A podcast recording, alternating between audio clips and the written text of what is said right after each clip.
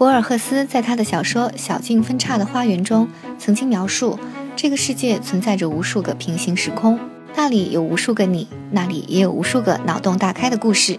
大家好，我是小飞，由我制作并主演的大电影《巴黎12点》即将上映。这一次我将为你讲述平行世界的故事。